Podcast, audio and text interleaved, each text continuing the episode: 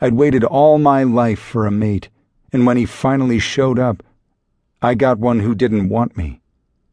It got worse. Not only was he a wolf, but he was special.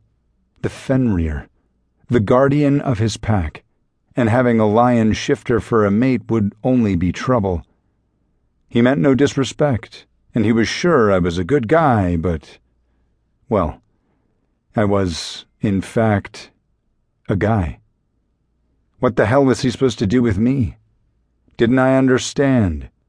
His whole life was planned, and it didn't include being gay, because he was supposed to breed. Breed.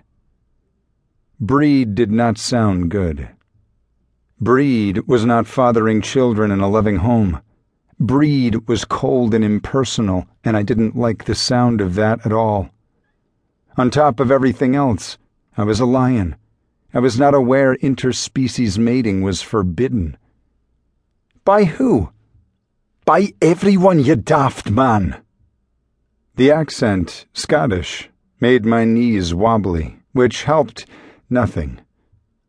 We cannot ever be together. You must forget me.